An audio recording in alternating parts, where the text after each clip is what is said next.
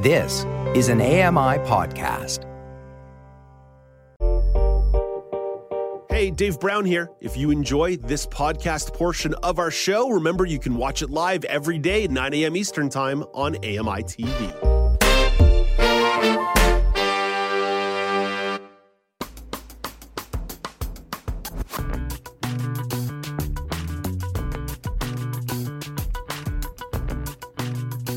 Welcome back. It's now with Dave Brown on AMI TV. The Piston Ring World of Wheels is returning to Winnipeg. The 48th annual Custom Car Show takes place next month. Community reporter Derek Lackey has the details. Hey, good morning, Derek. Good morning, Dave. How's it going? Derek, I'm good. Uh, custom cars, eh? So, what's going to be shown off here at the Piston Ring World of Wheels? Every year that we hold this event, it's always uh, new new paint jobs, new vehicles, uh, new concept vehicles, but it's it's always the same. It's grease, it's gas, it's rubber, it's wax. It's just walking around enjoying these beautiful pieces of artwork because some of these vehicles are just absolutely amazing and the owners that have worked on them it's listening to their artistic skills and the years it's taken to build them from everything from hot rods to custom motorcycles to new age vehicles that have been uh, modified or souped up and then to the new concept cars that are coming out like the, you know all automatic cars and everything. So it, it's really one of those those shows that really encompasses something for everyone. And if you have ever uh, had an appreciation for vehicles in your lifetime, this is the place to go and meet these people. Uh, Derek, I know you used to work in the trades. Were you a gearhead too? Uh, you know what? I quite enjoy uh, taking things apart. I never quite got as involved into vehicles. Uh, I mean, I did a lot of work when I had a big, uh, I had a big lifted Ram uh, with a roll bar and lights and everything when I was uh, working. So I, I, did a lot of my own work and oil changes because you can almost sit up under it once it's lifted. But um, you know, I, I never got into those, but you know, pulling apart uh, heat pumps and pulling apart furnaces and a lot of that stuff, I quite enjoyed the micro details that were involved in, in pulling these things apart in a sequence and then trying to figure out the problems and then put them back together. So it's it's very it's very involving and it's very satisfying for me. What keeps you coming back to the event every year? Because I, cause I can tell it clearly like hits you right in the heart. You know what? It's uh, for me, especially now. It's it's that appreciation and love. It's like, man, if I I just still had my eyesight and I could get myself behind the wheel in that car, um, it, it it's really the draw of that. But some of these vehicles, just the thought and the detail that that go into these. Like I, I'm much appreciative of the older vehicles, the Novas, the SSs, the Chevelles, um, you know, the, the old Chargers and Challengers, these old cars that these guys have taken years of time and money and detail in putting into these cars. And then when you hear the music of, you know, a 454 big block fire up and the cams are pumping and the superchargers whining, it just sends shivers down your spine because it's not only something that you have to visually enjoy, but when you can hear a motor like that fire up, you can feel it and you can enjoy it even when you're sight loss. March 22nd to 24th at the RBC Convention Center in Winnipeg and autorama.com to learn more autorama.com to learn more about the event. Okay, Derek, from uh, muscle cars and custom cars to heavy metal. So from one metal to a different, a different kind. You had a chance to attend the Pantera concert in Winnipeg a couple weeks ago. I know you were pretty jacked up about it. How was the show? It was uh, jacking, we we should say. like it was just awesome. You know, we got there um, and when Lamb of God took the stage uh, to open up for Pantera, and they were the drum set was getting tuned in, and you could feel all the beats. You, your blood starts pumping in your in your in your veins, and we're all sitting up there, people by the swag, and it was like prairie dogs all turning and looking in sequence, like oh, they're coming. It's time to get down to our seats, and you could hear the Viking bullhorns go and.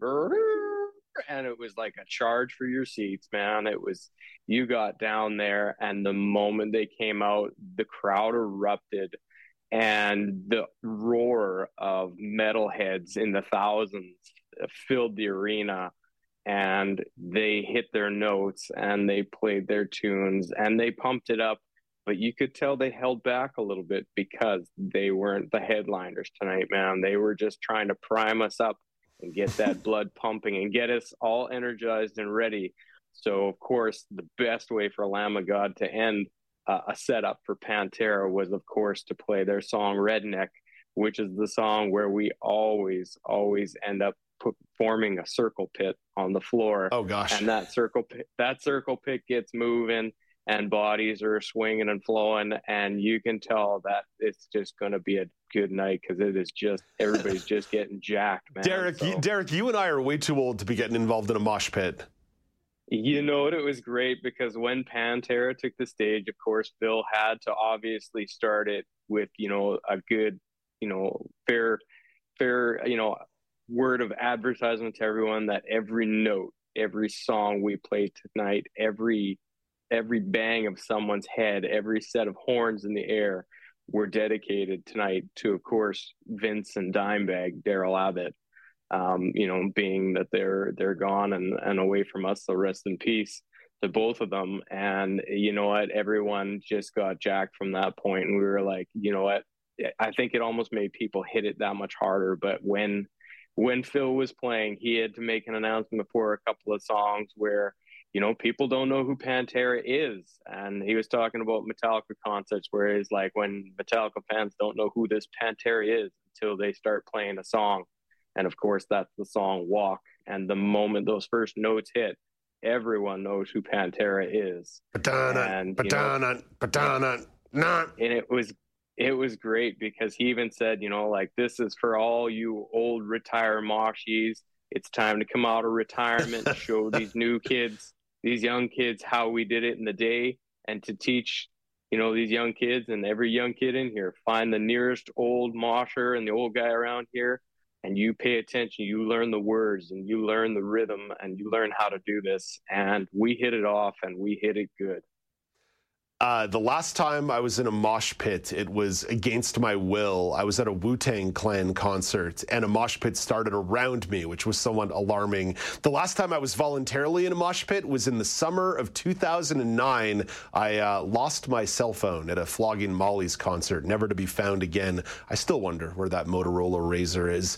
Uh, Derek, I, I want to talk more about the general culture of metal because it sounds like this was perhaps a little bit of a celebration of the history of Pantera in conjunction with trying to bring some new people into the temple. And that's one of the things that struck me about metal in general. It's a subculture. It's a subculture of music, and there's subcultures within the subculture. But if there's one thing I've noted about metal over the years, goodness gracious, is it all about community and connecting the generations? It is. It's phenomenal to think about it. Like when you look back on the history of metal, and it's starting back in the 60s with like Black Sabbath and Deep Purple. And you hear that now, and a lot of people just think, well, that's not really a metal. That's that's more of like a light rock. But that's where, you know, that's where things have kind of come through through history. And that's where we started. And as you go through the ages, it generally graduates to Alice Coopers and Iron Maidens and uh, you know and then you have judas priests and then slowly things pick up and all the subcultures and all the subgenres start taking off and you move into thrash metal and you get the big heavy four hitters of slayer anthrax megadeth uh, you know you you get big bands like that hitting it in there and metallica and involved with them as well. And then you start breaking into viking metals and you get Amon Amarth hitting that one up. You get death metals like cannibal corpse and it, it really breaks off and it really picks up and you have the different subcultures and it really is. It doesn't matter to what kind of show you're into or what kind of metal you're into. You could have cannibal corpse opening for slayer and one doesn't like the other but when you're in that environment in that community you guys are like family. It's a brotherhood. It doesn't matter. When you're in a mosh pit you see people and and and people are afraid of mosh pits let's get that straight first of all because people go why would somebody go to a concert? Why would you want to get involved in that violent and, and get hit and punched? And it's and it's funny because you watch people that come to the show for the first time and they see a pit in action and people are helping people up and they're clapping them on the shoulders and they're they're they're giving them a good time and high fives after all that you know people look at it as violence but you know, like moshing started in the late 70s at punk rock shows, and it's become a more and more extreme form of dancing. And that's really what it is. It's the type of dancing that happens at a metal show because nobody's going to foxtrot or, or, or do a Charleston at a, at a metal concert, and nobody's going to you know nobody's going to bump and grind at a metal concert because that's not our type of music it's head banging it's you know devil horns in the air and it's a mosh pit and that is our extreme form of dancing. And when we do it we do it with everything in us because that is what the music does. It's a complete release of your your inner feelings your love of the music per, who you are as a person. And yeah sure it may look like it's violent but it is like the camaraderie and brotherhood of like vikings going into battle and to war and watching your fellow man you know take an arrow in the chest but helping them pull it out picking them up and getting back in there and going at and that's exactly what a mosh pit is like for me.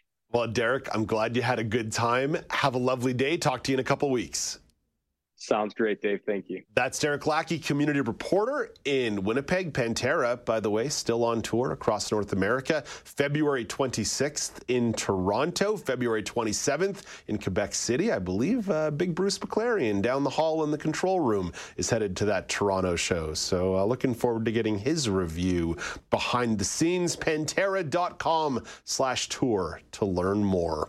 In 60 seconds, Laura Bain will move away from metal and back to some rock and roll of the Beatles variety in the entertainment report. But first, more companies are creating AI generated videos. Mike Dobuski has the story in Tech Trends.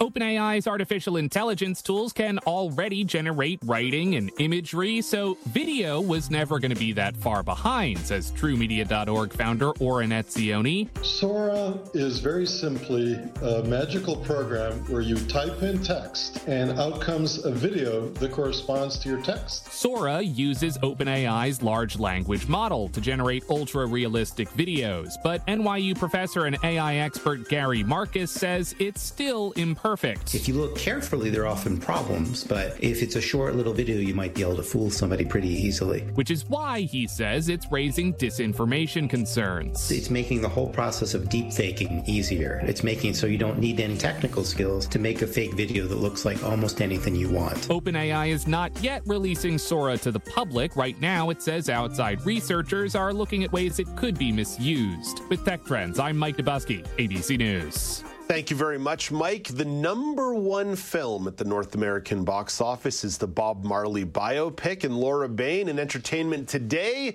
It looks like some more famous musicians are going to be getting some biopic love. Yeah, that's right. It's been announced that each of the four Beatles will be the subject of their own upcoming biopic.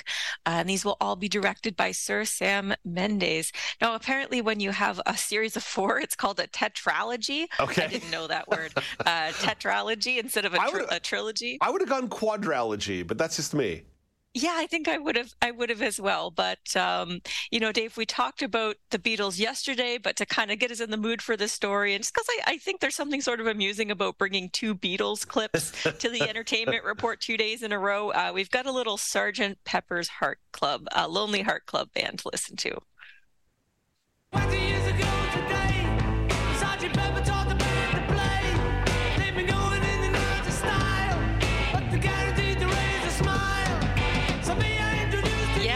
So that album, of course, inspired its own musical comedy film back in 1978. I don't know if you've seen that before, Dave, starring the Bee Gees, Peter Frampton, and Steve Martin. It no, was, I no, uh, I haven't seen it. Pretty bad. Apparently, it was okay. a real flop. but we should, we should expect more from these upcoming biopics. Uh, we have Paul and Ringo each signing off on the project, as have the families of John and George. And the reason that that is uh, so significant is because that's never happened before, where there's been this kind of level of buy-in from the band members or their fam and their families, and that includes granting music rights. So, uh, of course, it would be yeah. probably some pretty crummy films if we didn't have access to oh, music rights. Yeah, you can't you can't do these Beatles biopics without music access, and I, I wonder if maybe that's why it's taken so long to actually get this done because the Beatles catalog has been owned by so many different people over the last 30, 40 years. Yeah, I, I, I, think probably now folks are going to have to wait a little while to see these films because they're not being released until 2027. Okay, mark my it's, calendar. Yeah, mark your calendar. Now, uh, Sony has teased that these are going to have an innovative release cal- uh, cadence to these four films, but no further details. I-, I know I'm putting you on the spot here, but any speculations on what an innovative release cadence could mean? I, I, I wonder if it's just a particular order, right? That they say, hey, we're going to be releasing these in four consecutive months, rather than saying, okay, here's the release, and now you've got to wait a year for the next release. I wonder if it's sort of the first Friday of the month, the new new Beatles, uh, the new Beatles biopic drops. So you got your taste of John. Now it's time for some Paul, and here's some George, and finally Ringo gets his own boring movie. Yeah, well, I don't. Uh, oh, it's throwing some shade on Ringo there. I don't. I don't know. I don't know how innovative that sounds, but I can't really think of anything myself. I did hear. Uh, I read something today about, uh, you know, Dark Side of the Moon style. Maybe they sync up. I don't think that's going to happen, okay. but that would certainly be an innovative release cadence. I love it when these um, marketing professionals just create nonsense expressions that mean nothing. Yeah, release cadence. No one's ever used this expression before. Yeah, exactly. Um, but you know, it's sort of an interesting choice to go ahead and make one about each Beatle, of course, rather than making one big biopic. And each one is going to be from the point of view from the point of view of a Beatle. So that will be interesting for me to see kind of how they how they sync up. But I'm wondering if one of these four films sort of jumps out at you, or if there's one that you're going to be more likely to watch. I guess I'm sort of asking you your favorite Beatle in a uh, roundabout way. Ooh, I, you know, you are asking me my favorite Beatle in a certain way, but but I think you're also asking the question of what makes for the most interesting story. Because I would say, in terms of favorite Beatle, I waver between George and Paul. I, I think some of the work that Paul did post Beatles is quite interesting and good. Uh, Band on the Run, Paul McCartney and Wings is actually probably as good as any individual Beatles record. So, so I, I would say Paul is my favorite Beatle. I don't know if Paul's the story that I'm most interested in. It's probably John. I, I, just think with the assassination, and I think with a lot of the work that he did in regards to world peace and sit ins, and a lot of his underlying belief system, probably makes for the most interesting movie. Yeah, for sure. Well, that was that was what I was kind of thinking, you know, and I thought I was being a little bit basic by saying John. So I'm glad that you're with there with me there on that. Um, but I guess I, I think there's still something about him that still resonates, and there's still sort of a bit of an artist or or poet mystique around John in his life. So that's probably the one that I'll be most curious about, and and George, because I think there's just not as much kind of out there about George. And I don't know. I'm not going to throw any shade on Ringo. I I think he's he's uh, done a lot. I knew him as the station master in Shining Time Station. That's an interesting chapter, don't you think? I don't know. If you're going to tell me I get to compare the biopic of the guy who wrote Here Comes the Sun versus the guy who wrote uh, I'd Like to Be Under the Sea in an Octopus's Garden, I think I know where I'm going to land, Laura. Laura, thank you for this. Have a lovely day. Yeah, thanks so much, Dave. You as well. That's Laura Bain at the entertainment desk. Coming up after the break, what happens to an athlete, specifically a para athlete, when it's time to transition away from a career in para sports? Brock Richardson will share his perspective. This is Now with Dave Brown on AMI TV. Heading out the door with a little more Beatles for you. Badum spum.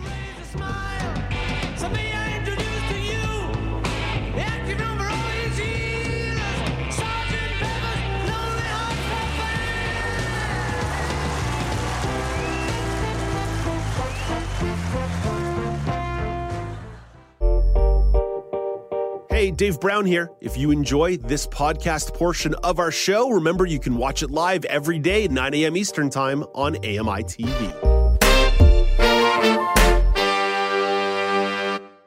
Hi, I'm Jenny Bovard. Join me monthly for Low Vision Moments, where I speak with awesome guests about some of the amusing things that happen when you're blind or partially sighted. Watch on YouTube or download Low Vision Moments from your favorite podcast distributor.